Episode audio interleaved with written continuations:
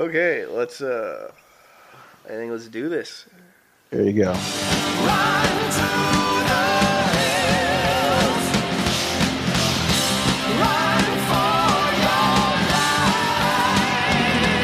It's been so long. Let's see if I remember how to start the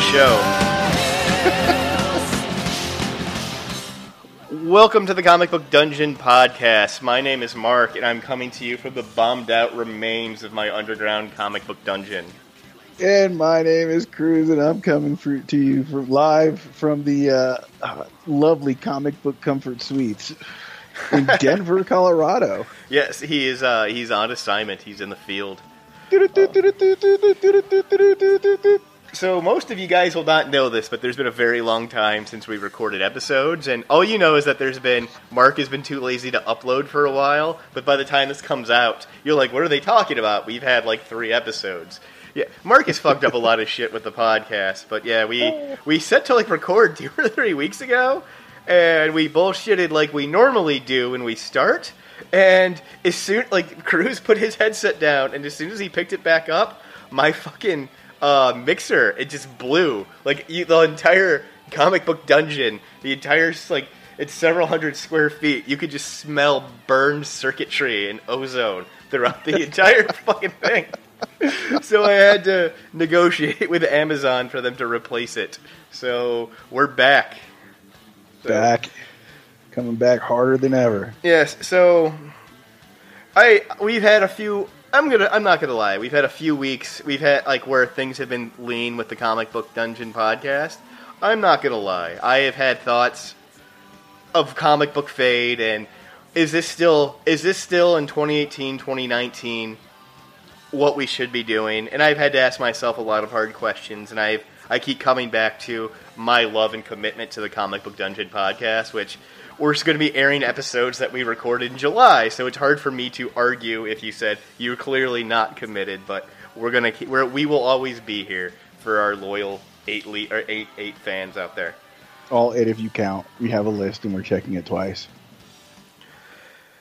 So it's good to be back. Um, I think that we we have a lot of shit that we want to share with you. We have a an issue which I can't wait to talk about for uh, probably all the wrong reasons, and I've I have been in suspense because there's a major plot point in this issue that I can't wait to see if we come out on the same side on this. I have a feeling there might be some some real human drama on this. Uh, you know, I remember what it was. All I remember was it left a foul taste in my mouth after reading it. I was just like, uh, this is, no, Killraven. You can do better. I, uh, I'm not gonna lie. Normally, I would have reread this this issue. I because I reread this one several times. I've I've read this one two or three times now.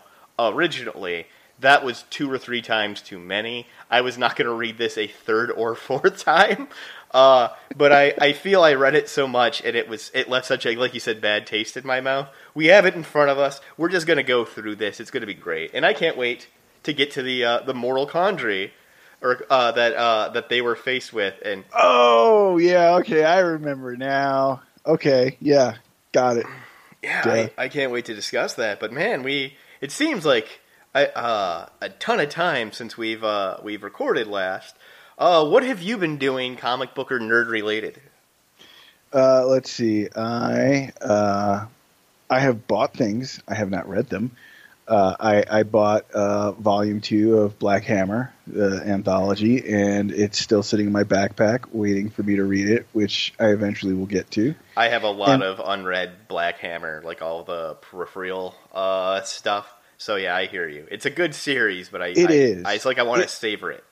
It is a really good series, and I am enjoying taking my sweet fucking time with it because it is that good. Um, and then I picked up. Oh shit! I don't remember. It was a Batman book.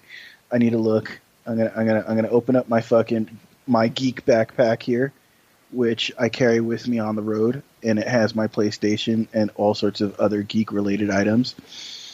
Uh, yeah, crinkle, crinkle, crinkle. Let's see. In here, uh, yep, there's Black Hammer, and also right behind it, there's a receipt in Black Hammer, which shows I did start reading it, but I'm going to have to start all over again. Oh yeah, I got Batman White Knight. Okay, I am unfamiliar with that. Yeah, apparently the Joker goes sane and it drives Batman crazy. it uh, it might surprise listeners to know because I'm not sure if my anti-Batman attitudes have come out on the show before, but uh, in the last few months I bought a, a Batman graphic novel.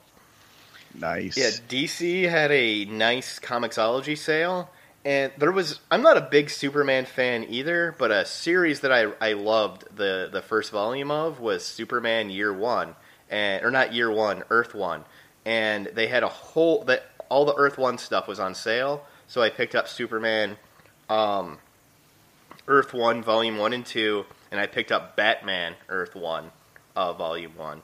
So I'm real excited. It's like more it's I, if you've seen Man of Steel, I feel a lot of that was based off of Superman Year One.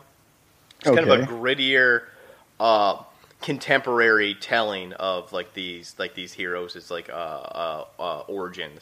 And I, I thought the fucking Earth, Superman one was great, so I can't wait to dig like reread that and dig into the Batman one. But anyway, Yes. I'm stealing your thunder. Speaking, speaking of Man of Steel, I've I've rewatched it uh, at least two or three times since I've been traveling, and I've come to terms with the damn movie. um, I love what that else? movie. I thought it was great. I know I'm the odd man out. I'll take it. Um, I I have fallen back into the Destiny two hole.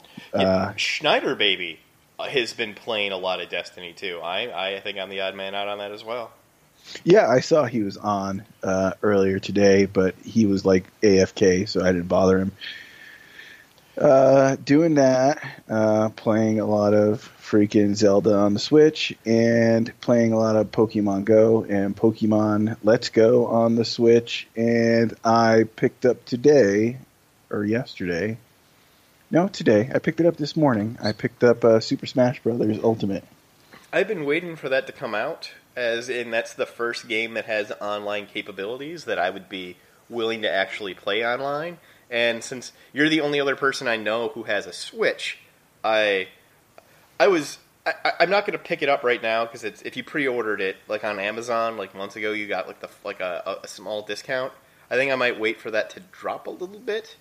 Uh, because I like I got I pre-ordered Demon Souls and uh or Dark Souls, I mean, and that has just sat unopened. I have not had a lot of time, but yeah, I would love to do some online Smash Brothers with you. Oh yeah, that'd be great. Yeah, I, I bought it mainly because um, uh, I promised my my twin daughters who are age eleven that as soon as the next Super Smash Brothers came out for it, I would pick it up because we in the in the Cruz household love playing Smash Brothers. So, and seeing as how I hijack the Switch every time I go on the road. I, I figured I had some time to unlock a bunch of characters for when I brought it home for them. Um, talking about co-op games in the Switch, we're uh, recording uh, like 48 hours past some super exciting news that I thought I would never see. Um, I, I didn't really give a shit about the video game awards, except for I heard there might be a Metroid Prime trilogy announcement for Switch, and instead, surprisingly, Marvel Ultimate Alliance 3 is finally happening. It's been nine years since the second one came out, and we're finally getting the third, and it's a Switch exclusive. When is it due to release? They have not put out any information on it, I, I, except for the trailer. Which the trailer, uh, I didn't watch the whole thing. I just kind of skipped around on it. It looks really fucking good, and I mean, as long as it follows the. A lot of people didn't like the second one as much as the first one. They're both different games. I thought they were both good in their own ways. I loved them both. The only I'm hoping that we've what this company will do. It's and I know some people hate the paid DLC, but I'm hoping like say like the thing has 25 or 30 characters or whatever. If they keep continuously putting out new characters, I will continuously pick them up. Like I have almost everything unlocked in that original uh um Ultimate Alliance. I cannot tell you like I have everybody maxed. I have almost all like the simulator missions beat. I only have like two that aren't. Like I have I have done almost everything you can in that game. I have all the characters maxed in the second one. I mean, if they keep putting out content for that game, I'm somebody who would continue to be a consumer. And yeah, I'd be down to play it. I just, uh, Do you do you, Uh, do you know what some of my favorite Ultimate Alliance 2 memories are, Cruz? uh, yeah, probably something along the lines of this. so one night, because I my my uh, comic book ex girlfriend used to uh, we used to do a lot of co op games. Like that was our couples activity, and we played. Uh, my ex girlfriend and Cruz and I we played a lot of co op on Marvel Ultimate Alliance two. And there was one night where you got totally loaded while we were playing, and you would just your character would just go in the background and just be like running in the opposite direction, and it was like us trying to like push you into the boss battle so we could beat a level. Oh man, I was not at a good place at that time. I was drowning myself in alcohol and constantly falling asleep while we were fucking playing games. Um, Constantly, yes, and we just we we would crack the fuck up because that there was like a, a couple week. I remember it was the Washington D.C. Deadpool level, and it was like right before the boss battle, and we were just trying to like nudge your character into the arena so we could just finish the level and save. oh shit! So I'm I'm quite excited. As soon as the pre-order is available for that, I am pre-ordering it. I'm super surprised that's a Switch exclusive. Yeah, yeah. Uh, well, I mean, hopefully it speaks to Nintendo trying to get their online act together. Well, I mean, this is a big couple of years for Nintendo. Did you did you know like that? Uh, I think it's, it's supposed to be next year, if not several years. That they made a deal with Universal. There's going to be like a Nintendo Land at Universal Studios. Oh, really? Yeah, you're going to walk around and be able to take pictures with like Link and fucking uh, Mario. Well, I happen to have two season passes to Universal that I just got because I was such a good boy at my new job. Nice. I we love Universal. The Harry Potter shit is quite fun. Yeah, that's that's the thing. Like my Mrs. Cruz and I are once once I told her that hey, look, you know, they they sent me an email with a whole list of different things I could pick, and I was like, hey, babe, why don't you pick something? Because I don't I don't I don't know what I, I don't know what to fucking pick. so she went with the Universal tickets for the the Universal season pass. And we were like, cool, you know, like we're gonna go. Like I, I've got a three week break from work, uh, starting like December twentieth or some shit. And after the new year kicks off, we're gonna go and uh, go down to Universal and spend two days down there, checking it out and going to Harry Potter Land and all that good shit. Because we have, I've I've only been to Universal for the uh, Halloween Fright Night or whatever the hell they got going on, Yeah. and I I've only been there once for that. Yeah, I think you you and your family are gonna love it. It's a lot of fun. Yeah. The, the yeah, Harry Potter plus the tickets aren't super expensive for like a one day trip or anything, so we can bring the kids and everything. And with this gig, thankfully, I get a lot of hotel reward points, so like hotel accommodations will be pretty much free. Nice. Oh. Whoop, Oh, whoop. I have been in my my off time between like you know my jobs and and school. What I've been really pushing hard on it's I got way behind with Marvel. So between our last episode we recorded and this one, I've knocked a bunch of those back issues off the list. So I'm almost Nice. caught up with Mar- you know Marvel Unlimited runs six months behind. There's a few issues that I, I like a few series that I try to stay within you know current of I might be a month or two behind of reading them like you like you like you said like you, you said on you said on Black Hammer. I have a couple that I've like the Punisher that I'm a couple issues behind but I've bought. But the big news in the last couple months is Marvel finally brought the Fantastic Four back. So I think I'm fully current on that. One issue might have come out within the last week or two. Fucking awesome. I'm a big FF fan. I'm really liking this new series.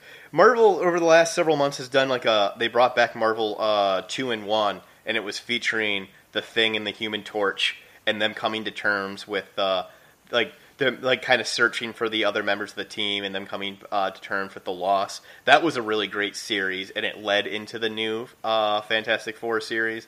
Good shit. So I'm really excited about that. I just finished the Phoenix Resurrection series and Jean Grey is back in the Marvel universe, which she has been now for most people, but like I said, I've been a little bit behind. Yeah, I just a couple months ago read Secret Empire, which was really good. Um, I mean, really, I was on the outs with Marvel for a while, and I'm not gonna lie, more the majority of that was how bad the bad taste in my mouth that Civil War Two had left, and I'm finally kind of back fully on board with shit. It took like a, a couple years, but yeah, I've, I'm really excited with a lot of the stuff I'm reading. And one series that I was not looking forward to because I thought its time had passed.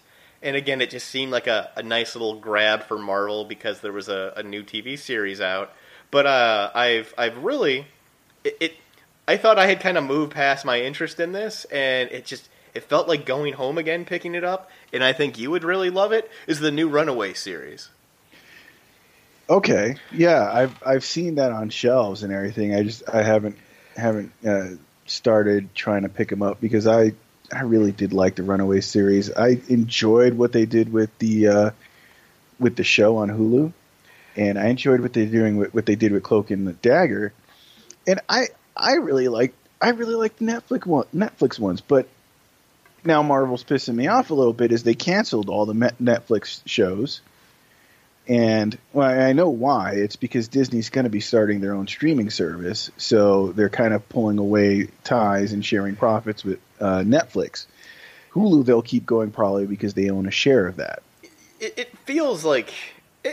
I've been saying this for years with like the movies, but I think this is this might be a move too far where you're pissing people off, and it's showing that the the bubble's getting you know the too much surface tension, and maybe this stuff is about to burst with the the the media properties. But I I've been yeah. saying I'm going to keep saying that because eventually I'll be right.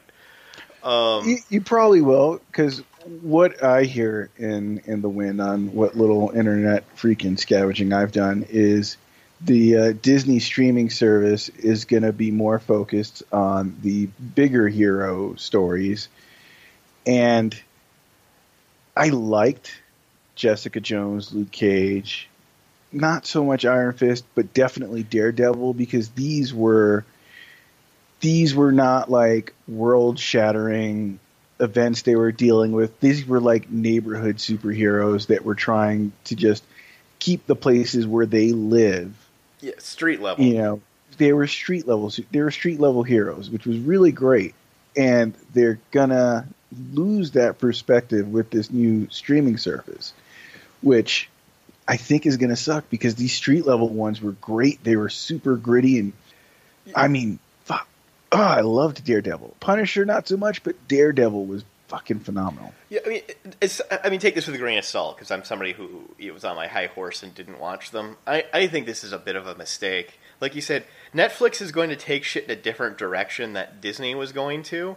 I think it was helping your brand having somebody else helm these because you're like you said you were getting different product from different places and people really like the grittiness of these series and it, let's be honest you're not going to do that Marvel you're not going to to have no. the same edge to it and this is what people wanted so I mean it's I mean, you could argue it was diluting the brand, but I think that was what was needed. You you needed yeah. those other stories because I mean, I've always loved uh, I'm not gonna. I, have always loved Luke Cage. I mean, well, not always, but since the the new Avengers run and Bendis kind of redeemed Bendis redeemed the character. I've loved uh, Cage. I've loved Jessica Jones. Like Luke Cage is my favorite Avenger. Uh, I really love Jessica Jones. The the both both uh, her original series and her new series. I think if you ever picked up, you would really love. Daredevil is somebody who I I didn't start reading until like uh, the last ten years, and I'm a big fan of. Punisher, I've always, as you guys know, a big fan of. This was shit that it's, it's a little sad, even though I wasn't, I didn't partake of this. Iron Fist, I love the series. From what I've heard, they made him absolutely unlikable. They made him unrecognizable to his comic book equivalent, and yet people yeah. just didn't like. He was like a kind of a whiny bitch. Exactly. Yeah, he was totally a whiny bitch in the fucking TV series, in the Netflix series. So yeah, I agree with you that they're gone. Yeah, I mean, uh, as far as I know, I think uh, Daredevil's done after season three, which got released like a month ago. Jessica Jones, they're going to keep going. Luke Cage is done, and Iron Fist is done. Punisher's still going to keep going, but um, that's it, and uh, I'm kind of a little butthurt about it. Um, just to go back to Runaways for a second, do you know anything about the new series? Not at all. The first episode or the first issue it's like the how the first issue starts out so it's not really like a spoiler. Especially i mean if you look at the cover you absolutely know what you're getting. And it, the reason there's a major status quo change with the runaways like from that first page. So i did not think that this was going to be good. And I, i'm super i was super wrong about it. Uh, so stop me if you don't want to know what happens on like the like I said, it's literally on the cover. You know what what's what's coming. Um, they bring Gert back to life.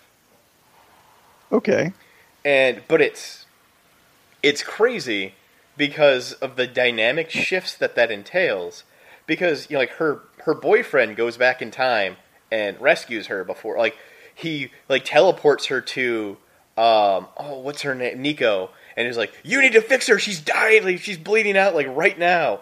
And so she's like, "I've used all my healing spells. She's dying like right now." And they're trying to like figure out like you know Nico was just hanging out. It's like eleven thirty at night, and just you know he just walks in with like a dying girl, and so now you know like it's she died in the comics. I mean, it's like 10 years ago publishing time. They said it's only like a year or two comic time. But it's, right. you know, like when they were, when she was dating Chase, there was like a year or two gap, so it was already like he was like like she was 15, he was 17. So it was like already kind of weird. So now right. he's fully an adult because time has changed and you know he's like an adult and so he's like, "Yeah, you're my girlfriend." She's like, no, it was already a little not okay, the age gap. And she's like, now it's kind of creepy, man. And so, yeah, they're, so I mean, it's this whole world that, cause she's like, where's the rest of the team? And they're like, we don't know. Like, it's, we don't really talk anymore. And this person's dead. And, yeah, like, we have not been a team for forever. And she's like, that was my yesterday. Like, so she's trying to get the team back together. And, you know, it's like, well, Molly lives with her grandma, and like Karolina is in school, and everybody has their own life now. And so she's met. She's like, "How could you let the adults separate you?" And but we're adults now, so you know, it's this was your world, but this was years ago to us. Like, I don't know if you ever read a, a Avengers.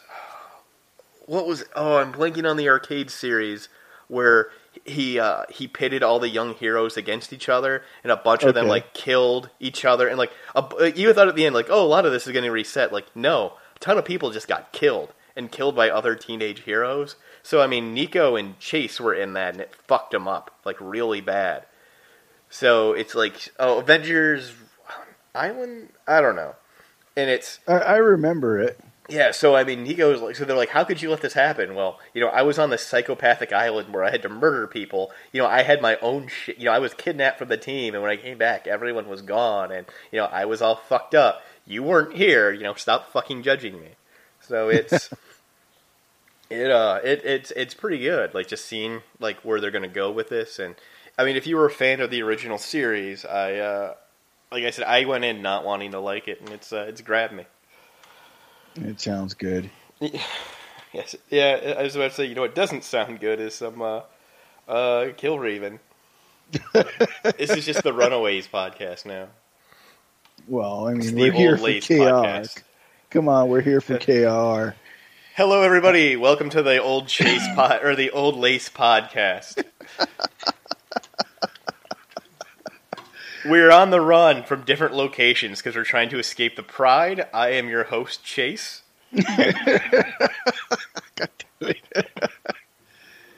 oh, come on. Come oh. on. Let's go. Let's go on with some freaking baby eating goodness. Okay. I uh, I've got it open. Let's uh, let's do this. This is uh, if this if this is your first podcast with us, what we're really covering the uh, the the series that we're in the twilight of. We're almost finished. If we had stuck with our schedule, we would have been like the next episode. We would have been on the uh, on Star Trek. uh, but yeah, we're almost done with uh, Amazing Adventures featuring War of the Worlds, starring starring Killraven. This is issue thirty six of May of 19, 1976 uh, so our next issue will also be from May of 1976, but that is going to be the uh, Marvel team up where Spider-Man is fighting Martians with Killraven. But unfortunately, Sweet. the world we live in, that is not the issue we're covering today. we're featuring episode 36, The Legacy of the Lost. Yeah, I I will say that the cover looks nice. I- I'm going to ask you a question, and I want you to be honest. Okay. Before you read the story, did you know who that was fighting Killraven? Which the tentacles? No, the the person who is lunging at him with a scimitar. I I thought that was um oh fuck. Um what's her name? Camilla, You know, Camilla Frost. Camilla. Camilla Frost. I, I did not put that together until I read the episode, or until I read the issue. So anyway, Killraven, he's into some Japanese tentacle porn here. He is like being grabbed by a bunch of tentacles, and he's got Full a very hentai. yeah, There's some- even there's even one aiming at his crotch. there is one aimed at his crotch. He just needs one in his mouth and it'd be it'd be freaking it'd be gangbusters in Japan. Y- You could tell he's not enjoying this, which would make people, you know, into hentai really enjoy this. But uh, then we have a female uh, uh, pro, uh, antagonist on the cover who's got the scimitar. She's jumping at him. She's like going to stab him in the heart. And the the her word balloons. What she's saying is today the war of the worlds ends, Killraven, with your death. And that is so spoilers. That is Camilla Frost, and I just I never put that together as I was flipping through this issue that Camilla Frost would be lunging at him like trying to kill him. So this was not. So I feel stupid now that I it's clearly Camilla Frost, and I had to put that together. It is a very dynamic cover. Well, I mean, she's always had a bit of an adversarial relationship with him. Yeah, but she's going full uh, like Temple of Doom on him. Like she's gonna like cut out his heart. She's full Right. Kali Ma like mode right now. Well, maybe he freaking called her woman one too many times.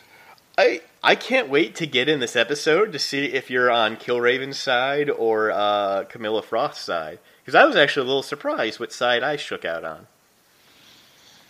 So there might be a little bit of tension here. Well, let's let's let let's proceed on our merry way and figure it out. This is gonna be a real short fucking episode. Okay, so I, I do like this this opening page. I do like how uh, the the credits are are uh, just incorporated into the uh, the background. yeah, So this is Don McGregor writer, uh, Craig Russell layouts, Sonny Trinidad finished art, David Hunt lettering, Phil Roche colorist, and Marv Wolfman is our esteemed editor. Yep. And uh, uh, we open up a full plate, full page splash uh, set on the Nix Olympica volcano on Mars in December of 2019. So, um, exactly a year in the future. And if you recall, because I, I opened this and I was like, "What the fuck?" Because it's it's been eight years, so uh, we our fans or us or you may not remember. We left Killraven. Remember, he was in a cemetery.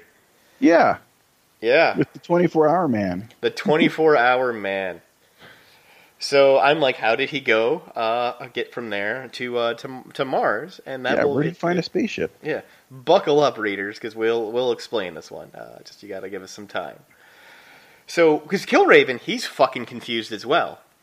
Yeah, but when isn't he? So yeah, because he thinks he should be uh, in uh, back in the United States. He's unsure why he should be kneeling in grass, and now he's like sifting through this Martian soil with his fingers. And I just, It feels so real. yeah, this this is such a cool opening page. He's Killraven is drawn uh, really well. The Yep. background is like it looks like he's in like you can see space, you can see way too many planets that you would see from Mars, but whatever. Uh, it it looks really good. Yeah, and uh, basically, uh, yeah, he had been in the grass, and it turned to red dust in his hands, and he's kind of just like mind blown about the whole thing. Yeah, so it's nice that he's just as confused as we are. I thought that was a, a clever way to start this issue. Yeah, Let's try to hold on to that feeling, shall we?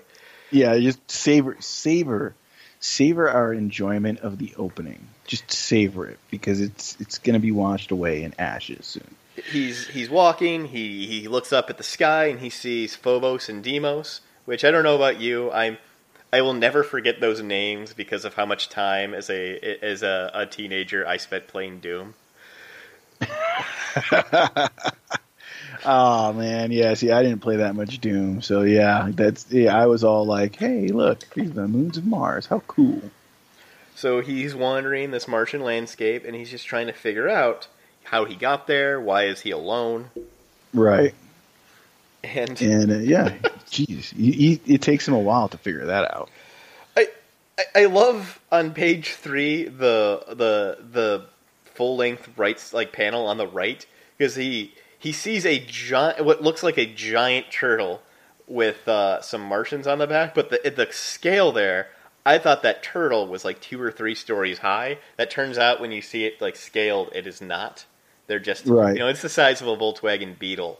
But I mean, I'm like, man, that thing is Gamera. I mean, this thing looks huge. Like it could take out some skyscrapers. But uh, yeah, you're, you're, I'm thinking like Stephen King turtle proportions, you know.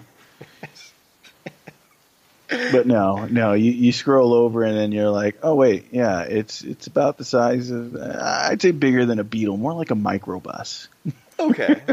but yeah, I mean, I this I'm like, man, that thing could again could wreck some buildings, but no. So anyway, he was alone, and all of a sudden he's uh, being uh, attacked by Martians on Turtleback, which That's random. yes, it's surprising that in the middle of this Martian desert that you're going to see these these turtles. I mean, I know turtles do live in the desert, so I just we, we I'm familiar with that, but it's just it's not what I was expecting.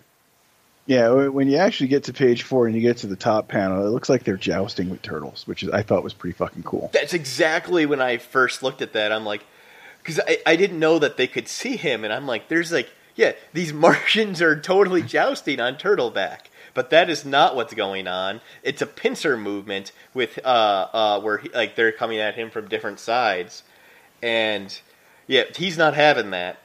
So uh, he pulls out his silver star, and he look for he's looking forward to killing these Martians and uh, unfortunately these turtles, who seem to be innocent bystanders in all this. Yeah, I mean, you know, they're they're they're they're just domesticated turtles. I mean, what did they do?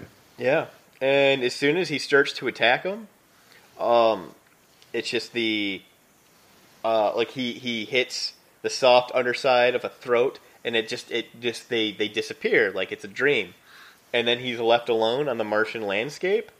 And then we cut to our real location, Windsor Forest, Georgia, as far as you could be from Yellowstone National Park in Okay. December of 2019.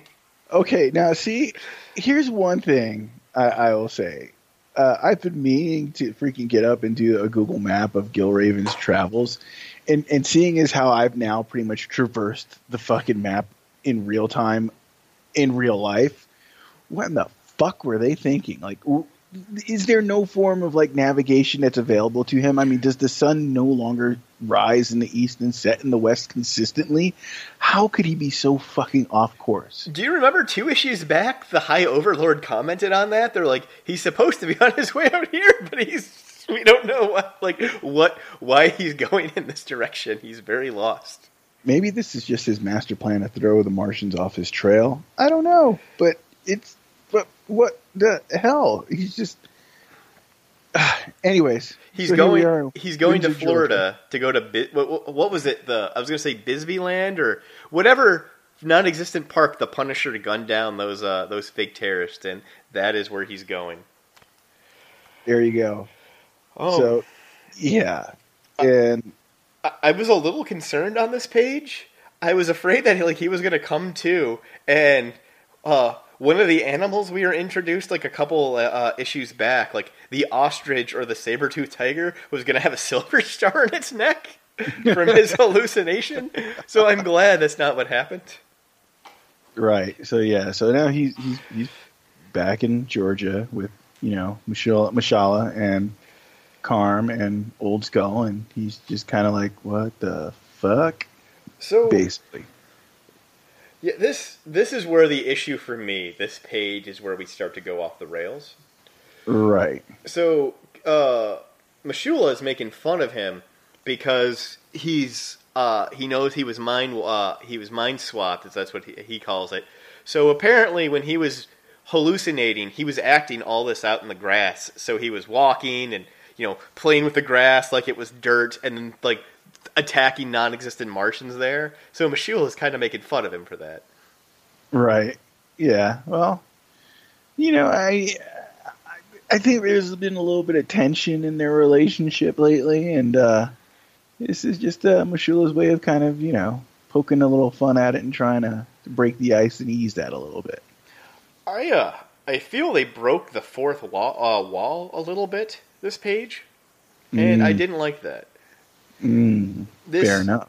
Yeah, I mean, it, it's not like we haven't had a few moments of comedy, but I mean, it really felt out of place here. Um, Right. M'Shulla offers Killraven some uh, some mead that he uh, he made or created, and I, I think I even texted you a picture of Killraven. It's very comical, like the look on his face when he drinks this, and he.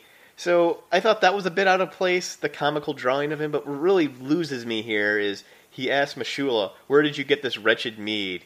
And he says sarcastically, "The same place you uh, keep finding uh, silver stars, or uh, the same place you keep finding to replace those silver stars of yours."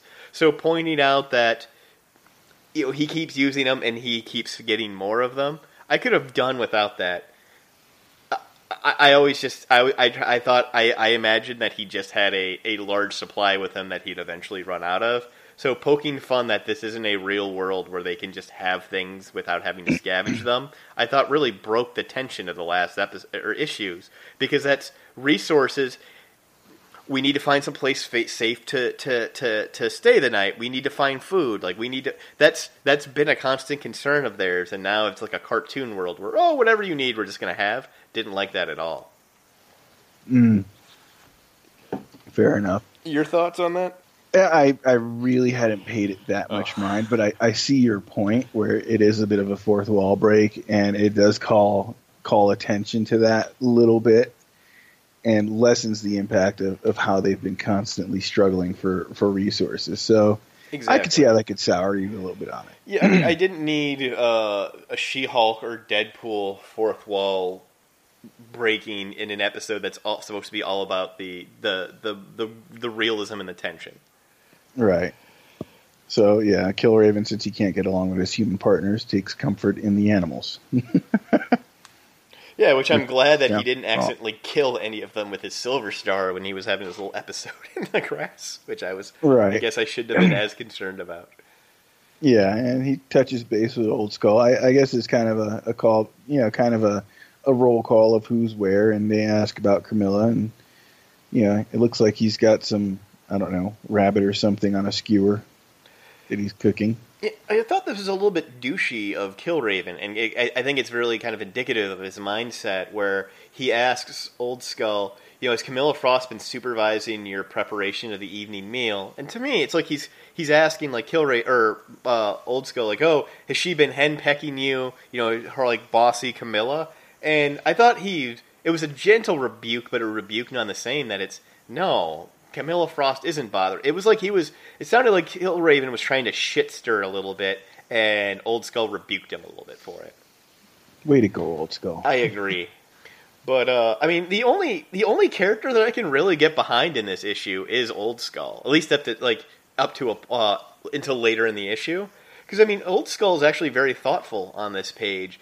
Because Old uh, Killraven's asking him what's bothering you. You know, you're holding your flute, but you're not playing. You know, that's usually what you do, even though we've never seen it before. You know, what's bothering you? And uh, really turns out he's just being introspective because uh, he's thinking about the loss of uh, Grok and Hawk.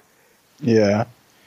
Yeah, my question though is where does Old Skull find the wax for his mustache?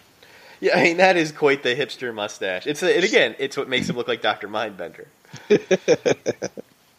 But yeah, he is he is deep in thought and thinking about them, about Hawk and all of them, and understandably, I mean, Old Skull ultimately, I think, is like a gentle soul amongst these people.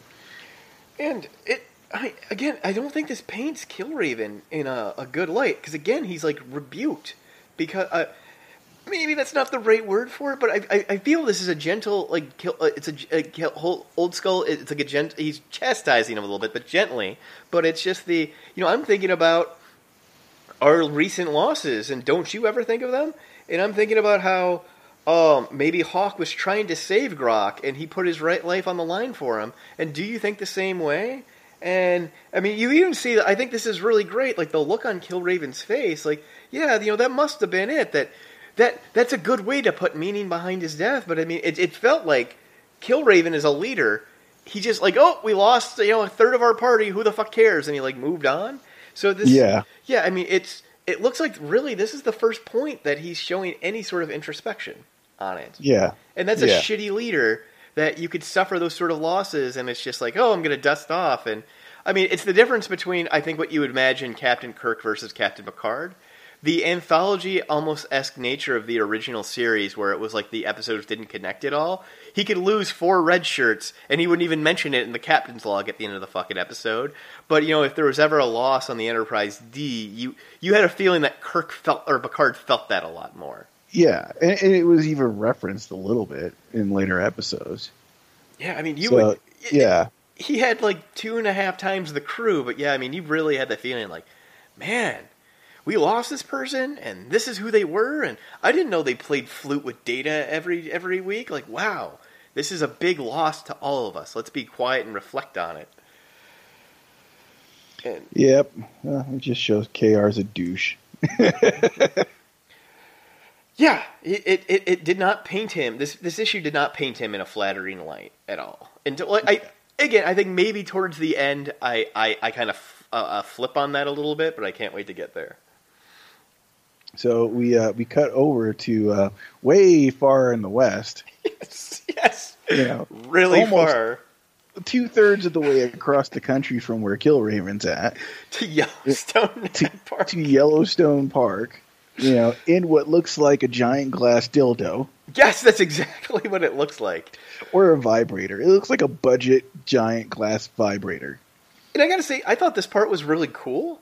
That okay, so it's um Old Faithful, it's the geyser, and the um the Martians have ba- like put a giant dome around it, and yeah, it's to capture the heat and the moisture. Right. Yeah, that's a that's kind of a not exactly sure why they would enjoy that because it's so alien from their natural environment, but maybe that's why. Well, maybe it's it's so that their human slaves can live comfortably.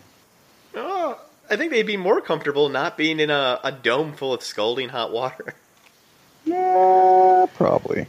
But yeah, I, But I, that may be something as like a Martian. You know, you wouldn't. There weren't geysers of hot water on Mars. You know, so it's something that it might be a luxury because it's something so alien to their own environment. Right. So inside this this giant phallic dome, uh, we've got uh, what's his name? The Overlord, Yeah, the High Overlord. the High Overlord. You know, I would think his armor would rust, but hey, who you know, who the fuck am I? Um, you know, chilling out with uh, a bunch of his uh, human slaves. So I didn't understand this at all because again, they're in a dome full of scalding hot water. Wouldn't that be burning the uh, the human slaves as it's coming down? I would think so. But uh, let's let's just go with it. Right. So he he's being welcomed to their mercenary training grounds, which is apparently what Yellowstone is, and uh, they uh, he appeared in time to meet Death Raven? Question mark? Exclamation point?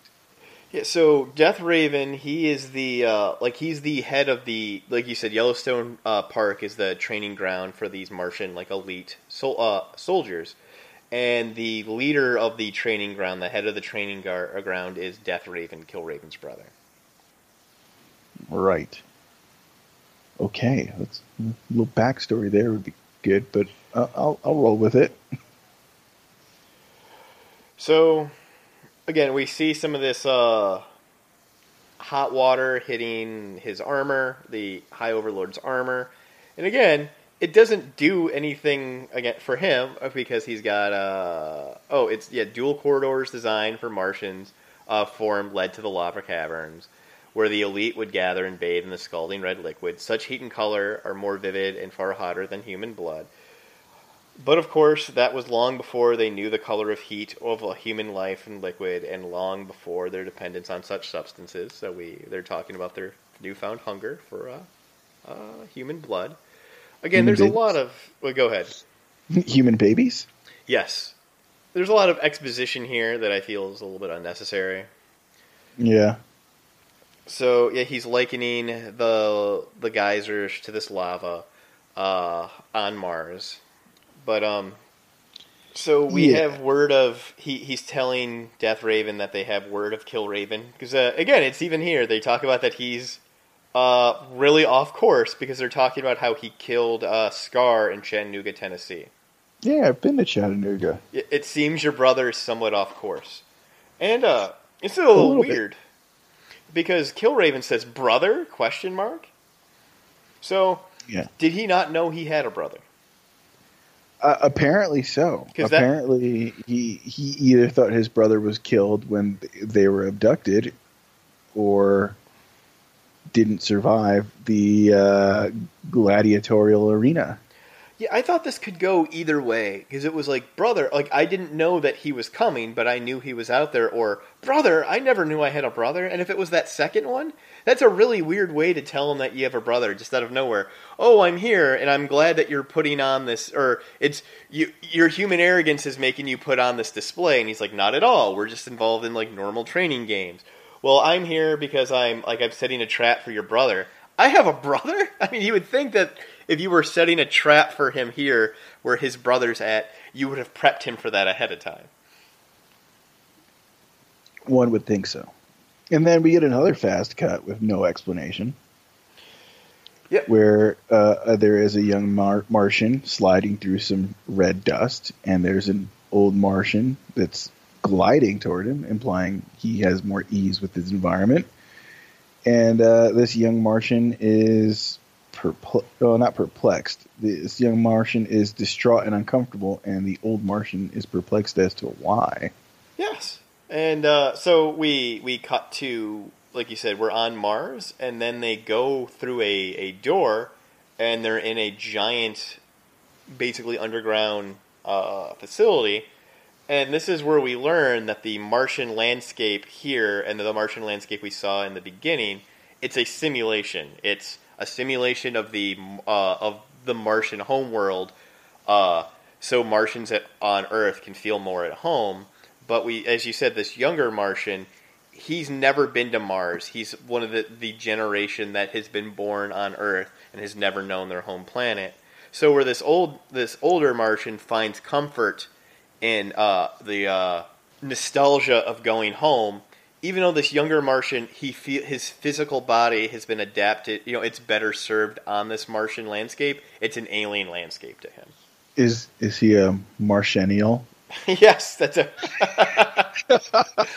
that's a very good way to put it. Because as we see, as time goes, uh, as the issue goes on, his values are uh, deviate a bit from that, those of the older Martian. right. Yeah. So yeah. So they've got that simulation to acclimatize them and you know kind of get them used to that. And uh, apparently there is some disagreement between the younger and the older Martian that they're arguing with furiously, telepathically, of course. Yes. Uh, let's see. What is exactly their beef?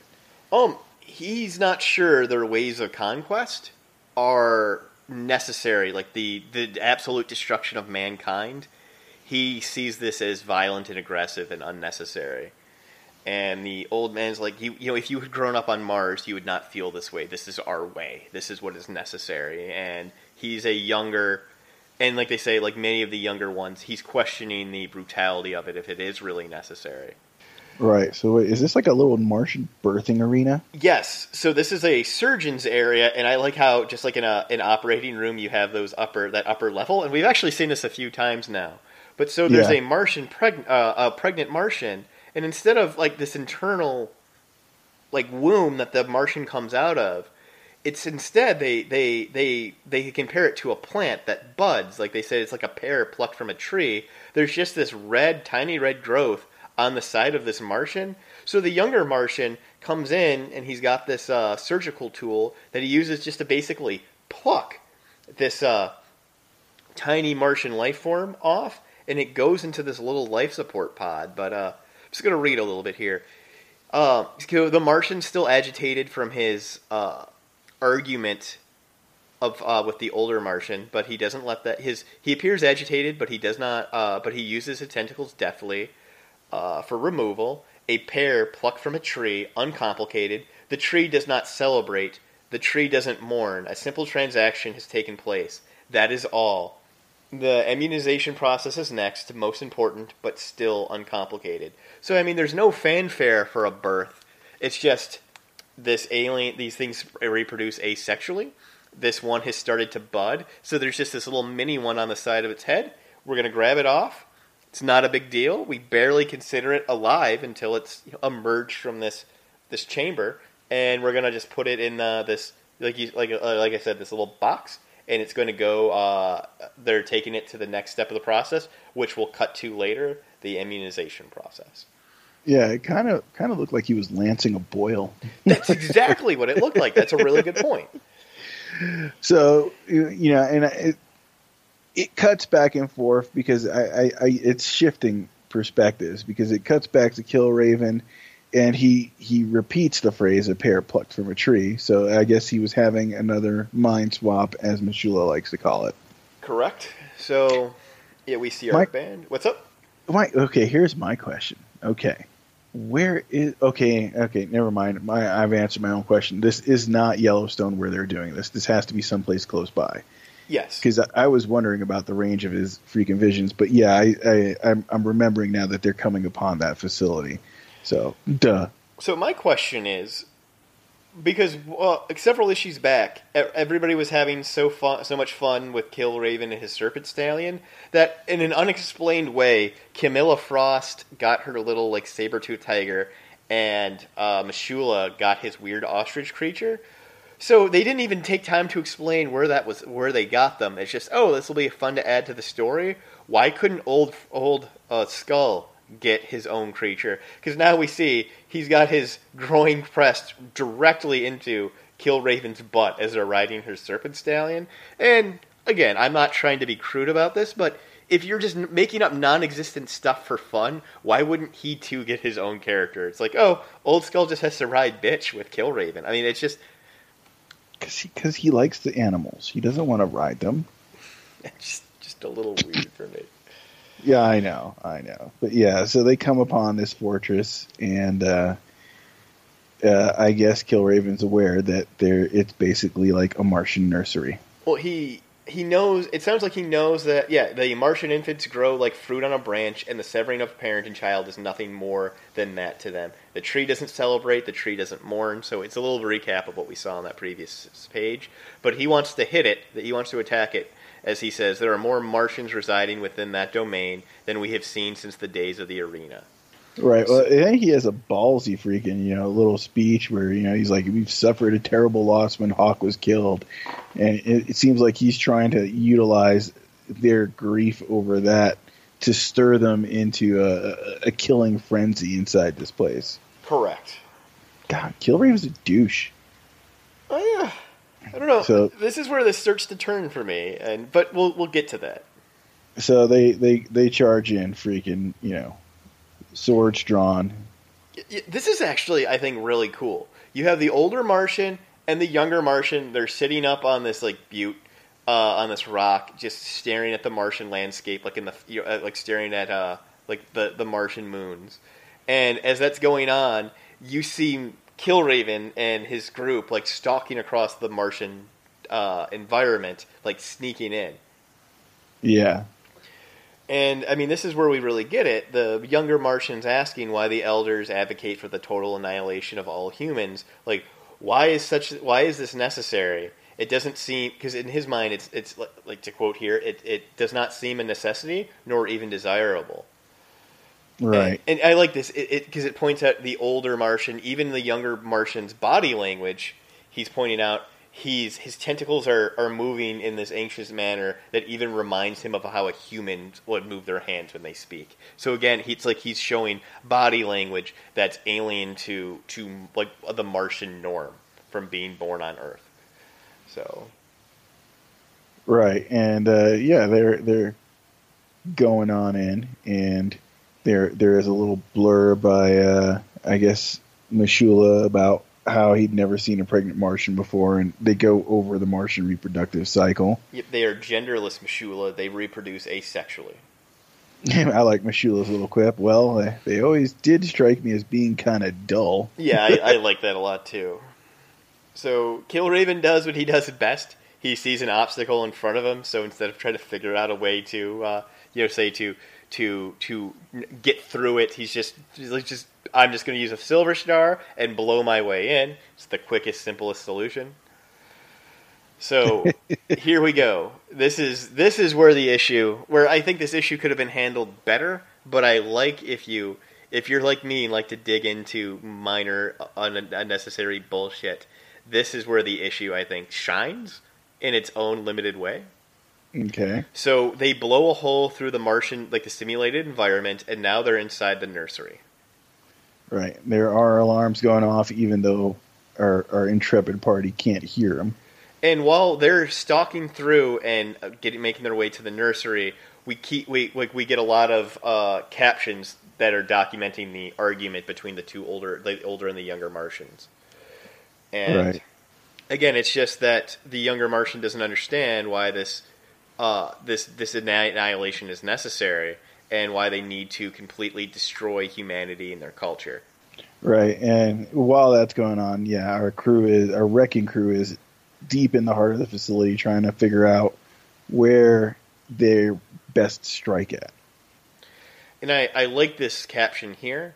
And the lecture continued as they stood on the rim of the world. This dependency on humans as a means of nourishment must be eliminated, even if they are a delectable meat. Tasty baby flesh. So, like you said, they as we get to the bottom of page twenty three, they're just in this giant room that has just these just row after row of these baby Martians and incubators. And that's actually, if I turn the page, that's exactly how he describes them. Rows upon rows of them, alien incubators, thousands of infant Martians squirming in foul liquids. And he says they must be destroyed. And Carmilla says, no. No. Yeah, it's a She's very listened- emphatic no. She's listened to his strategies and bowed to them because you're a cleverer strategist, strategist than I. Although for a time I thought you lacked even that ability. This is not the moment, woman. You may mock me or challenge me when we are not in the midst of battle, and I shall listen or scoff as the situation demands. But if you ever ch- again choose a battlefield to hold moral debates, I will take my blade to you. Uh, at this point, where Old Skull's holding back M'Shulla, Yes. and, and Carm's like, hey, the battle hasn't even begun until we butcher the first defenseless birthling. So she has a valid point. So I, as much as I didn't like this issue, this is where it really shined for me. And so this really, M'Shulla wants to jump in because Killraven just threatened to take a, like a knife to his girlfriend, and so now, but uh, sh- Camilla has taken uh, out her, out her weapon, and she is going to stop Killraven from butchering these defense, def, as she calls them, defenseless uh, birthlings. So Right. they're they're about to go at it. I'm just going to read her dialogue because I just I mean again this is this is the where the issue like the one point where it really shines. This battle Sure. hasn't begun, Killraven, until we butcher the first defenseless birthling, and there's no better time for moral debate than before a slaughter, a massacre that will live in our minds each day and night for the rest of our lives. These are not suckling babies, woman. Within the year, they will be feeding on human flesh and blood, adding to the ranks of those who subjugate our planet. I do not make this decision for pleasure, but for necessity. And this is where the Martians ambush them. So here's my question, and this is my what I've been dying to, to know since we started this, uh, since we read this issue. Or who whose side do you take on this? Jeez, that I that is a that that is a that's a tough one. I It is a tough one. Given given what he describes as their life cycle, within a year they'll be eating humans. I think at this point, as much as I I agree with Carm's moral high ground, I also understand Killravens feel that this is something that is a necessity because they are frankly losing the war. So if I were to plant the flag, I mean, if if if if I were in that situation, I, I would have to plant my flag with KR. Okay. I I'm a pretty liberal dude. I think you're a pretty liberal dude as well. So it actually really surprised me, and I actually I had to stop and and, and really take stock of my feelings on this because I normally in a situation like this I would have felt very divided, or I think nine times out of ten I absolutely would have come to uh, a Camilla Frost. Uh, uh, I would have come to her side. I was surprised by my complete lack of of any moral pause. I don't want to say any, but how I was I was unequivocally on Killraven's side, and that really it actually took me by surprise, and I actually had to I had to think about this a lot. And I guess I mean if you how much time I put into this, you could argue this is a good issue for how much it made me think. Because I'm like, you know, if this was say Star Trek and these were Romulans or Klingon babies, would I have a different would I have a different feel on this? Would I have a different opinion? And the Yeah. answer is yes. And it, Yeah. and my question was, is it because they're humanoids that I would uh, I would value them more? And is that in itself not a prejudicial attitude? And what I came back with is no. And I think that this actually kind of robs the issue of a little bit of power. It's that especially as I've every time I've reread this, they went out of their way to completely show that the alien the aliens that are removed are the Martians don't value them as children or as infants. They're basically just I mean, it's like a larval state of their life cycle. Right. Yeah. It- yeah. They did. They did kind of emphasize that earlier. It- is literally at this point like an abortion in my mind. right. And it's it may be a little one step past that, but if I'm going to keep the well, I'm going to go back to the Star Trek metaphor. Like you said, they're absolutely killing losing this war. Sometimes in war you have to do distasteful things. And again, I don't think I think women and children, you know, are completely different than, you know, they're non-combatants. But however, sometimes when you are losing a war,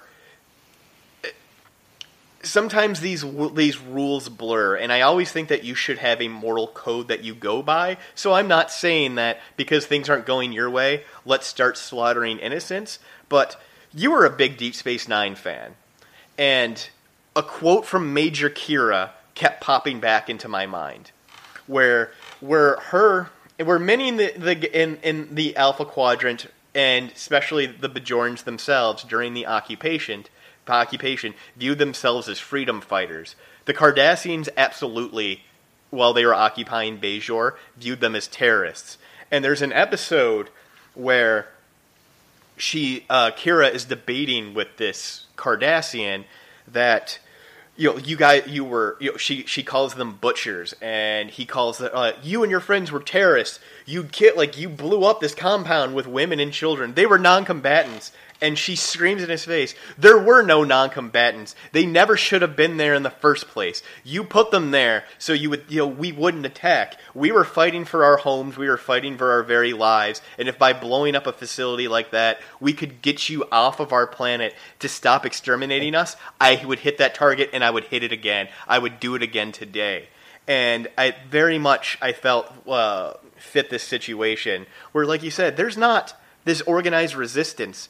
The The resistance is these six people, and if by killing Martian infants, even though they don't value them like we value human babies, the fact that if you make this costly enough, because I think they would view that as a resource loss, if you make this war costly enough in terms of resources, you are going to get the Martians off the planet. If you are not going to do this, there is not going to be a humanity anymore. And so, if that means that they have to kill these Martian infants, and it's not something that any of them are looking forward to, but if you hit, say, several of these complexes where you're endangering, we might not have a next generation of Martians, this is costlier than we wanted, it's absolutely worth if it's going to win this war. Because it's not like they're fighting for political reasons like they emphasize multiple times the martian agenda is the complete extermination of the human race and Right. you have to get your hands a little bit dirty it's not like he's torturing them it's not like he's taking pleasure in it it's a it, it is a, it's it, it's an acceptable it, it's an ex, it, it, it, this is a military target because uh, I mean kill rate it's not like we It's not like that we went into Martian territory. We went to Mars and was just just bombarding just cities indiscriminately. This was a legitimate military target, and because of that, because of the nature of this fight and the insurgency that they're they're they're fighting, this was a leg- legitimate military target in my mind. Yeah, And I had and- no no qualms about if this was right or wrong. In my mind, this was absolutely actionable, and they should do it. Yeah, I, I, I yeah. Uh, I mean, I think morally, it, it's. I don't think it's right morally, but I think as far as the strategic plan is concerned, it's the only one they have. So I'm gonna I'm gonna disagree with you a little bit. I don't think it's morally a question of any more than any sort of taking of a life. I think because of our how we view infants, and if you don't mind me saying so, I think you feel more on this because you're a father of four. I think you're projecting human what human infants are on the on on the Martians when that is not their life cycle. fair enough. So, I mean, I think that speaks very highly of you that you're projecting that empathy. And I had to do a lot of soul searching for, I'm like, why don't I feel that? And I think it's, again, because I think if a Martian, if that Martian doctor had found a flaw in that infant, I think he would have terminated it and never given it a second thought. You know, well, you put it that way. Yeah, you're probably right. Yeah, I think you're actually absolutely right. Yeah. So, so yeah, maybe I am being a little touchy feely because I I've got kids of my own. No, but that's I mean it th- that's what we do and I think sometimes it's a negative that we project our own values on others.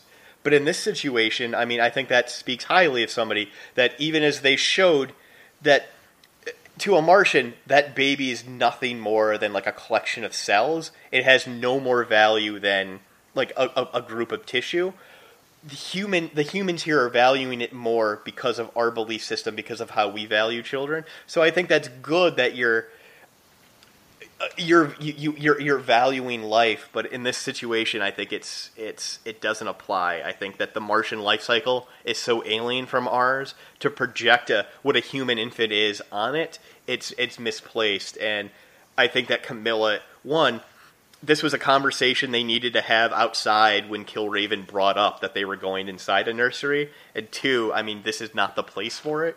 And I just, it's, it's just, it's not. Again, I just, I think it's distasteful. I agree that the, it's distasteful that they have to do it, but I think it's a legitimate military target. Agreed. Agreed. So, see, as bad as this issue gets at points, I think this was a really good conversation, and I, I think that that's what they were trying to to get to is is this legitimate or not? Is he a a butcher or not? Right. So meanwhile, the old Martian and the young Martian are uh, busy arguing, and the battle is ensuing in the uh, simulated Martian environment.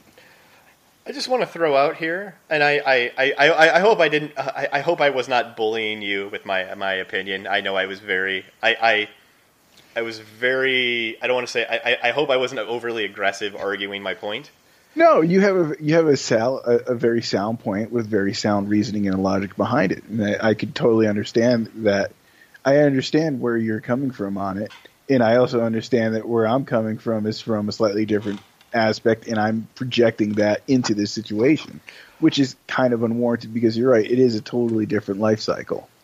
And I, I I'm hoping that our fans, because if you guys think I'm a, a monster right now, especially I know if people didn't read the issue and see the the little pear shaped little growth of tissue.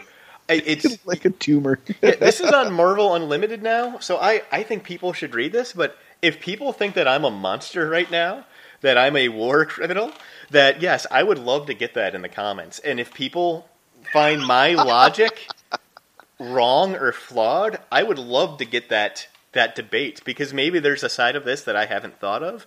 I if you can prove me like I said, I feel like I normally I'm a pretty liberal dude and for me to come out with like, man, they should go across the mar- like the countryside blowing up nurseries, it's not something that I thought when I picked up this issue that I would be that guy and that's totally the guy I was that I mean, I think I mean, if that's what they would have to do to win this war, I mean, they should be there should be burning fetal Martians just littering the environment. And I would be okay with that. So if you if you were against if you're pro Cruz or if you're anti Mark and his just indiscriminate Martian baby killing, comic book dungeon podcast at gmail.com. Because I mean yeah, it's funny, but I mean I I might be totally wrong headed on this and I'm willing to like I said, I would I would love to hear different perspectives. Well, I, I do hope that garners some attention, and, and we do get a little feedback on that one. what page are we on? Page 30 27. and Oh, 27. 27? Yep. Oh, I'm skipping ahead. Bad, Joel. Bad Cruz. Well, they anyway in this yeah it, it's where they're they're ambushed by the Martians. They start to fight their way out, and uh, while this is going on, this is not over with Camilla. She's she's super pissed at Killraven for wanting to continue with this. But however, it's since they're ambushed, they don't have enough time to kill all the Martian babies and flee and and get themselves to uh to uh, to freedom to escape uh before they're attacked and they're uh, they're they're cut off from escape. So they got in there, they looked at the the babies, the Martians found them, and now they're just trying to uh to to fight their way out. Right. So as they're fighting their way out, they blow a hole in a nursery and escape into the simulated environment where the uh, mentor Martian and the pupil Martian are sitting on the butte, and they see them come. They see them escape out into the waiting clutches of a horde of Martians on Turtleback. Yep, we we got a whole whole uh, platoon of Gammas. Hey, what do you call the plural of a bunch of turtles? Tortai. Uh, okay, I got to go to Google for this one, man. It's a murder. A fever. Um, yeah, you know what you call a group of turtles? What's that? A bale. I didn't see that coming. Yeah, you call it a bale. Or if they are sea turtles, you call them a flotilla. Or if they're a bunch of angry turtles who are going to tear down somebody's lights, you call them a Christian bale.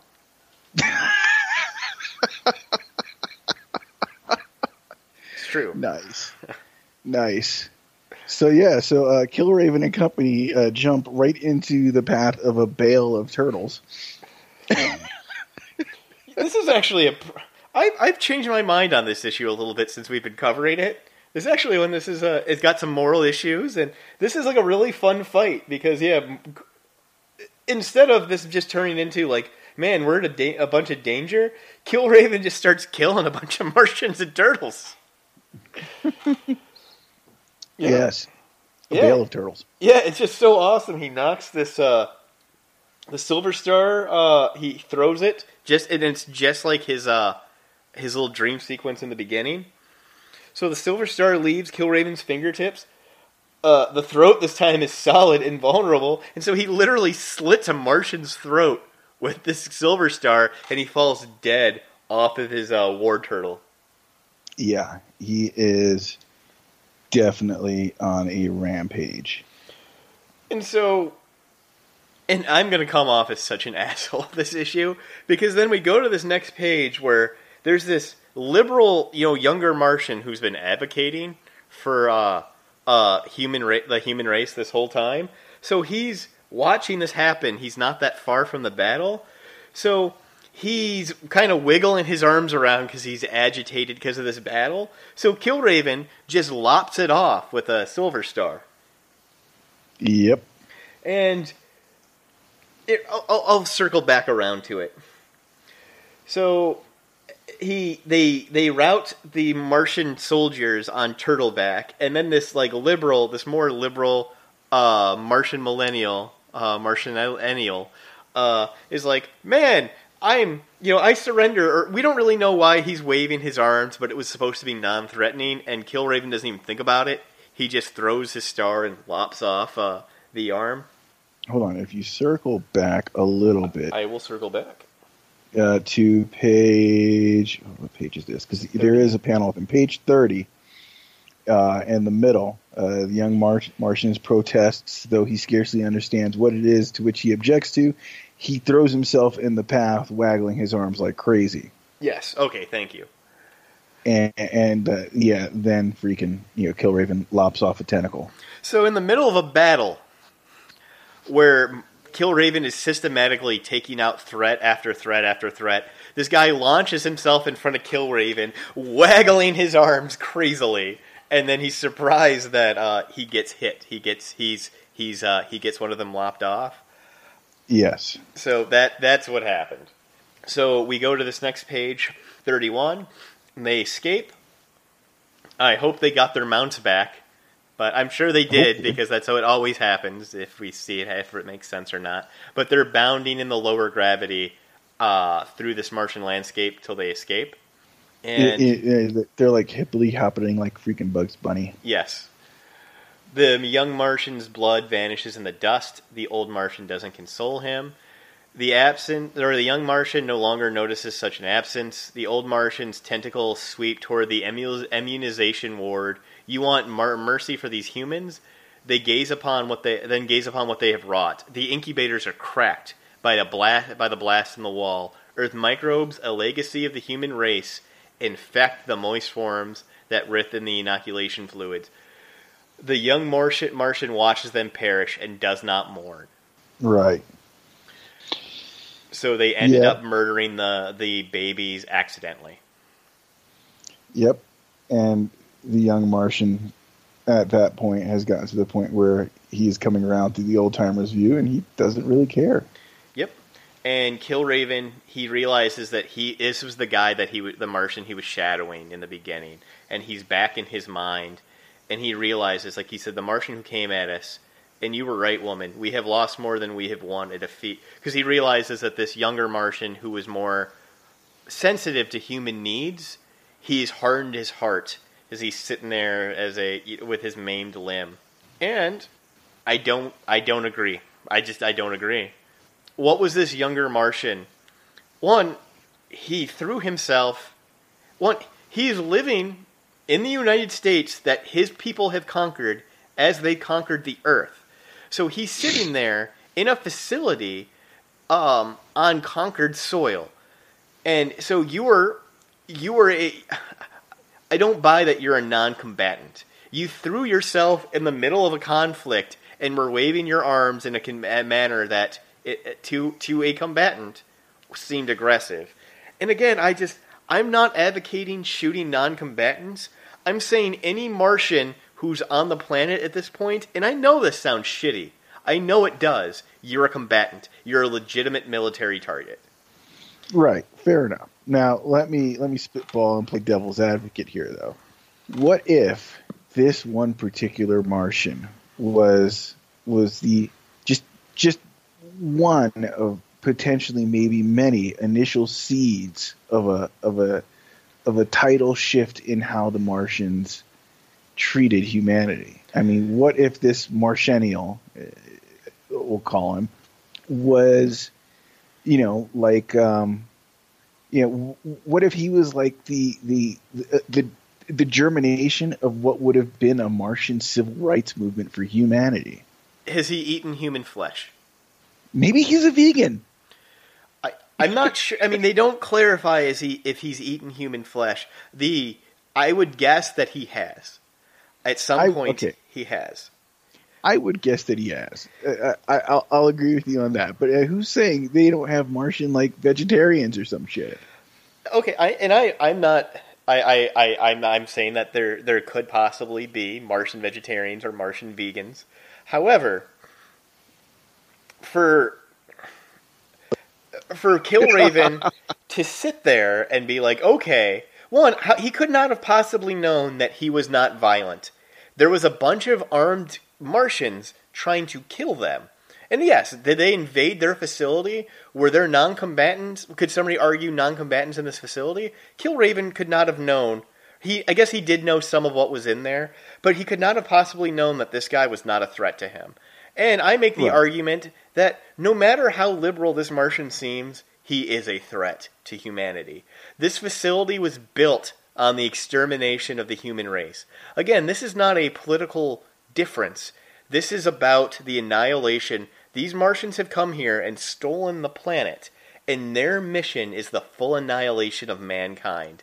So I I saw nothing in here that led me to believe he was like, "Oh, we should go back to Mars. We've done the humans wrong. It's the it could be argued his point was we should continue to subjugate them, but to use them as livestock is wrong.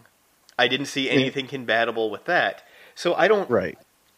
So the fact that he's gone from a slightly benevolent conqueror to a more uh, uh, malevolent conqueror, he's still a conqueror, so he's still a legitimate military target. So for I don't think Killraven should should mourn like, oh, I lost some sort of possible ally. He's still he's still a conqueror. He's still living on the backs of human oppression, which makes him a legitimate military target. Fair enough. I, I, I see your point there. And, and I, I do agree with you, but I, I do have to play devil's advocate because this, as, as much as we both may have uh, scoffed a little bit at this uh, particular issue, it, it both of us spitballing back and forth, it has raised some very good moral questions. I, I, I mean, I think maybe I have a different perspective on this. I mean, I spent I spent a year in Iraq, and so you know, with that, you know, I, I was hit with a couple IEDs, and you know, I small arms fire was a daily way of life. I never, you know, if I have my view on this is not in any way indicative of, say, my view of the Iraqi people or, say, Muslims. This was a political difference, and I think shitty things were done on all sides, some of it for expediency, and it was a shitty thing. It's shitty that I think war ever has to happen, and I can understand an Iraqi perspective on how they could view occupying forces and that nature in a in a less than flattering light for uh, Iraqis for their daily life, how many checkpoints they had to go through. You would wake up in your family home, and the next day there might be a fucking a corpse in your front yard. I mean, right. I understand their perspective on stuff. And I mean, like, I work in Dearborn, which is the largest center of Muslims in the United States. I work very closely with, Muslims. like, I don't have, I, I don't mention that to say that I have any, any ill will. I'm saying that that conflict is not indicative of, say, what this conflict is. The only thing that I can think of is that stupid, like, Independence Day where that stupid speech from Bill Pullman, where he's like, you know, this isn't a, a normal war. This is our like we're fighting this war for our right to exist, and that's what they're doing here. And I just, I, I mean, it's I don't want to say that they have to push every Martian off the planet, but for there to be a victory, that's what it feels like it has to be. And I'm not saying that after they've won the war, it's right for them to oh the Martians have surrendered. We're just going to you know line them up and kill them with a flamethrower. That would be absolutely atrocious. That would be a war crime. But I think while they're fighting this war to determine the fate of mankind, and again, it's not like they're strapping Martian babies to to to bunkers so the Martians won't attack it or something like that. I mean, these are these would be atrocities. But I think to these these killing that these this is a legitimate military target, and anybody in there could be argued as a legitimate military target. And I know I sound very cold, but that's what this is. I would make that argument. I would I would probably feel bad about having to do this, but if I were a, a freedom fighter with Killraven and I had to blow up a couple of these Martian facilities, I would understand it's what had to be done. Fair enough. Fair enough. And I again, mean, I, I, totally get your point on that for sure. And I don't feel bad for this little Martian with his little fucking stumpy tentacle. yeah, I mean, you you probably before like b- before the start of this issue had to wipe baby blood off the fucking side of your mouth. So I mean, just oh, the Martian Conqueror feels a little bit of angst after building his fucking home on the skulls of children. Oh no, now he's had to feel some slight discomfort living in his conquered home. Fuck you.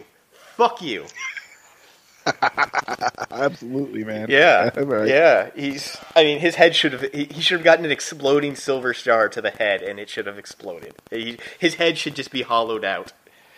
Nice. Yeah, yeah. Fuck him. Yeah. Okay. So well, that wraps up this issue. If you uh, hate warmonger Mark, hawkish warmonger Mark and want to talk, uh, uh, push back against his sociopathic tendencies, comic book dungeon podcast at uh, gmail.com. It's, it, I guess it's hard for me sometimes in my head to, is, is militant as I am about the destruction of like the occupying Martian force, this is very much at odds with many of my liberal values.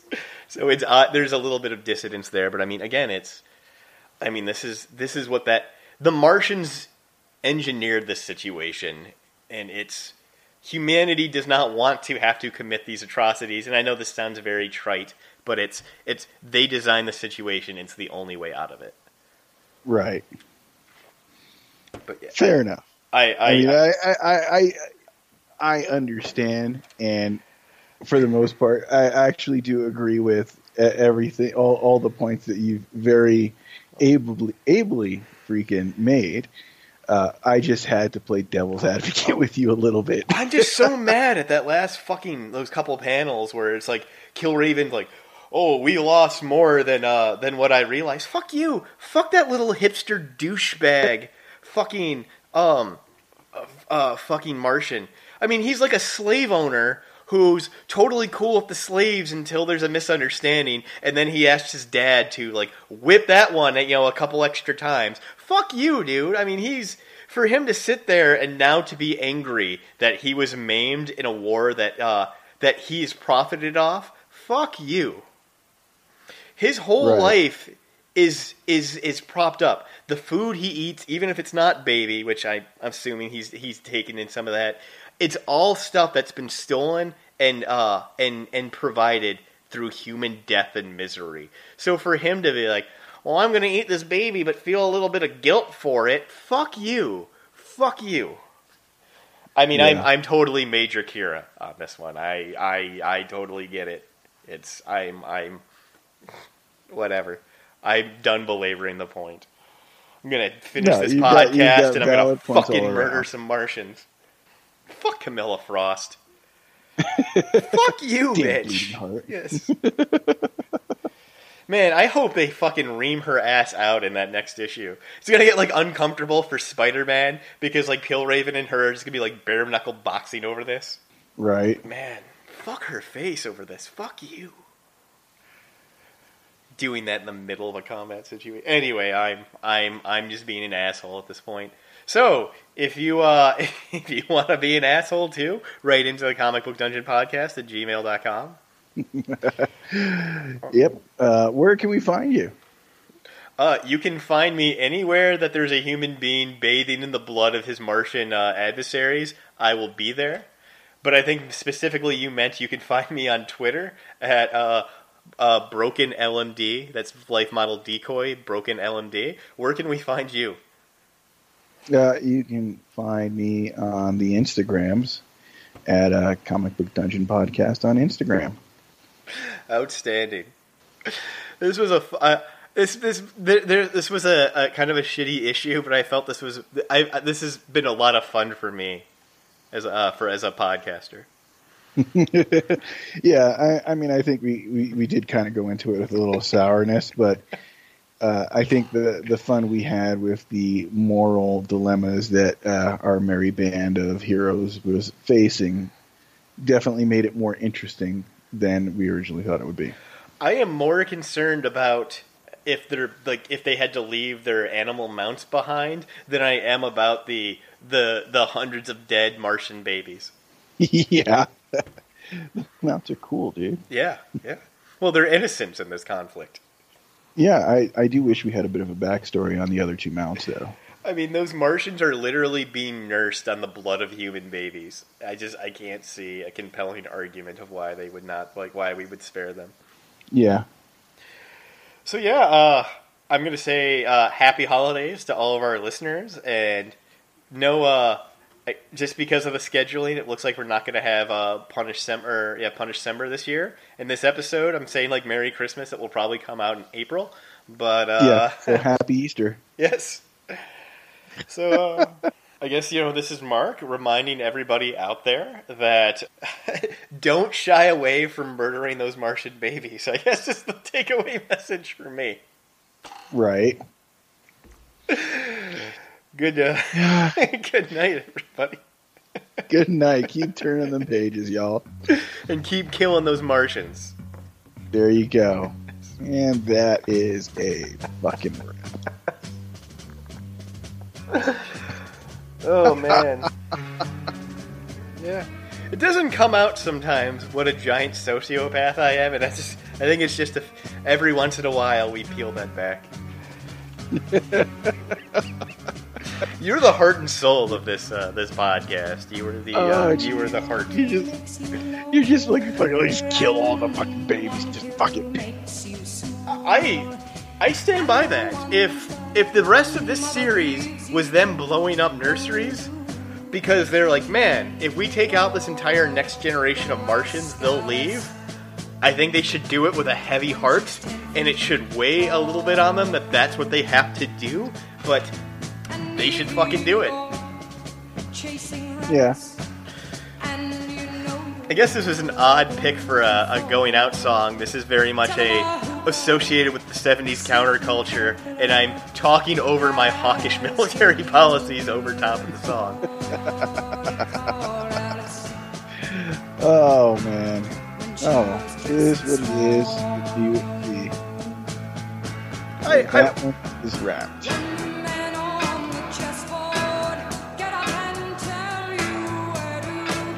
I do happen to love the song though. what's that? I do happen to love the song though. Um, who? I mean, I, I will I I will never get proof that this is true, but the I'm blanking on the person's name who sings this. Uh, Jefferson Starship. It's, it's well, Jeff, Jefferson Airplane, but uh, the the woman who sings it, I forget her name. oh um, yeah, yeah.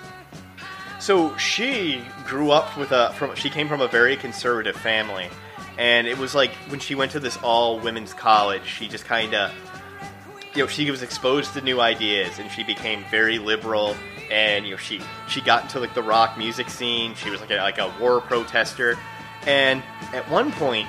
Nixon's daughter was throwing a tea party at the White House, and she was inviting all these people that she knew from college. She had gone to college with this woman, and they didn't realize like she changed her name when she like became this like huge liberal activist, and they didn't realize they didn't realize that it was like the same person. So she got an invite to join uh, Richard Nixon and his daughter for tea at the White House. So she like very much addressed the part, but she went into the White House with a huge dose of LSD. And at the tea party, she was going to slip it into Richard Nixon's tea because they uh, they were going they were going to drug Richard Nixon with LSD. However, oh the Secret Service was on point because they were vetting everybody who was coming in, and somebody recognized her as this counterculture singer from Jefferson Star, uh, Airplane, and she was denied entry. But can you imagine a world if she was allowed in and Richard Nixon had an LSD freakout? That would be so awesome. That would be fucking awesome. That would be rather epic. I would. I would. I would God, was this was this while he was doing the whole Watergate thing? Here, let me let me see if I can get some more information. Jefferson Airplane, Nixon, LSD. My friend was part of the free speech movement at Berkeley. He did a little bit too much LDS. A little little Star Trek, little Star Trek Four. Um, the time Grace, her okay, her her her change name was Grace Slick. The time Right, that, yeah. yeah, Grace Slick tried to slip LSD to uh, President Nixon. Okay. So, I mean, this is just one website, but I mean, this is out there. If you Google it, you'll find multiple sources. That doesn't make it true, but this is a story that Gra- uh, Grace Slick has told multiple times. Nuts. Oh, in April 1970. So, in April 1970, so this was pre uh, Watergate, I believe, Slick received an invitation to attend a tea party at the White House thrown by the president's daughter, Tricia. Turned out that Tricia and Slick were both alumni of Finch College, an all girls school loc- located in upstate New York. Tricia was a recent graduate, and Slick, who attended under her maiden name, Grace Wing, attended in the 1957 1958 school year. I'm not really an alumni because I didn't graduate. Uh, I got an invitation in the mail.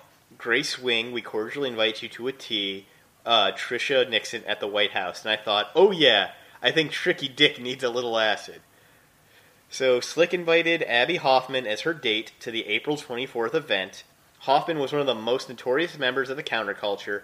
He had recently been on trial for inciting unrest at the 1968 Democratic National Convention in Chicago, advocated dumping LSD in the Washington, D.C. water supply, and engaged in notorious, or numerous anti government demonstrations and pranks caused to draw attention to himself and his causes.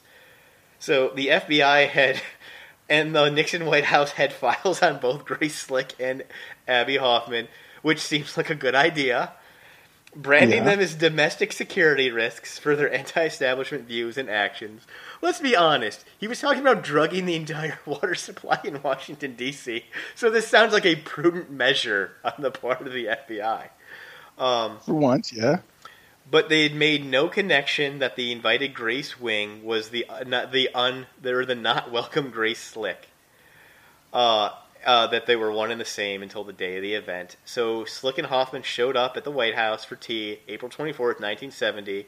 Slick had six hundred milligrams of LSD powder in her pocket, more than enough to provide a powerful hallucinogenic experience for anyone who ingested it. Her plan was to tuck it under her long fingernail and simply gesture over Nixon's teacup during conversation and slip it into his drink.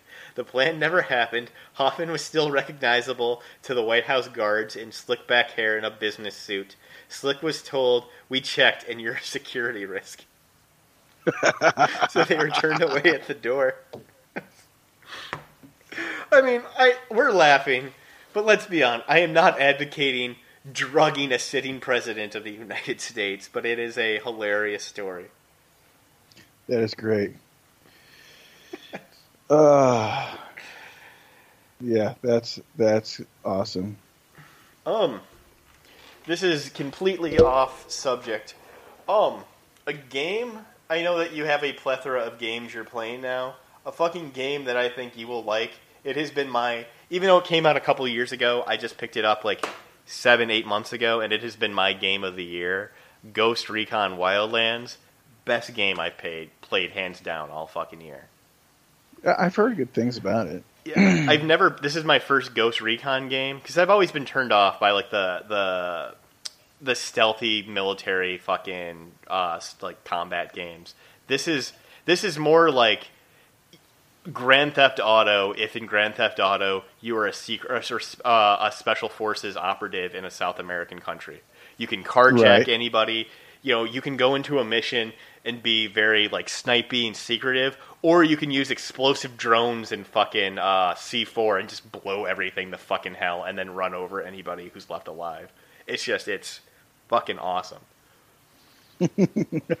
cool. Yeah, I mean, a lot. I think a lot of, or I've read online a lot of long-term fans of the series. It turned them off because it's the unwashed masses, such as myself, have enjoyed the game so much. But uh, I put a lot of time into it. It is a lot of fucking fun. It was I caught it on like a flash sale, and yeah, like I said, I, I, I put a ton of time into it.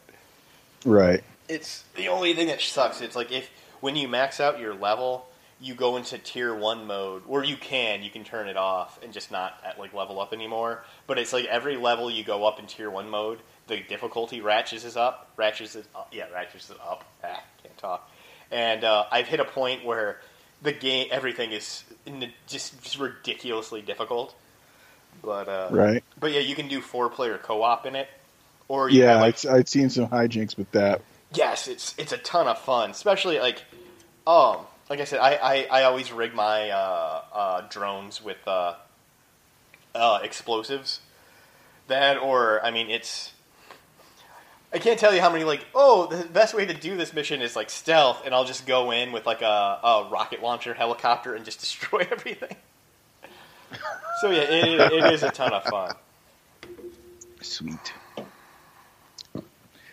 Yeah, well, I, I might if I see it pop up on sale, I might get it. I mean, because I've uh, Jen, Jen went uh, Black Friday shopping, and she got me uh, the Fractured But Whole for the Switch, Yeah, and I, I wish I would have gotten that on the Switch. I got it when it first came out on the PlayStation.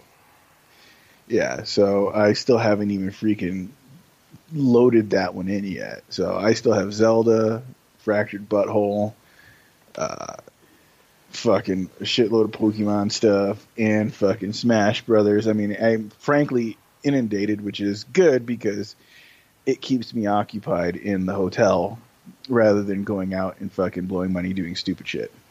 Well, do you ever play uh, on your laptop, like any Steam games? I used to, but frankly, my laptop is uh, showing its years and it's not running anything particularly well. Uh, I, I I think like the only things that run well on it anymore are like Sunless Sea and fucking like really low demand indie games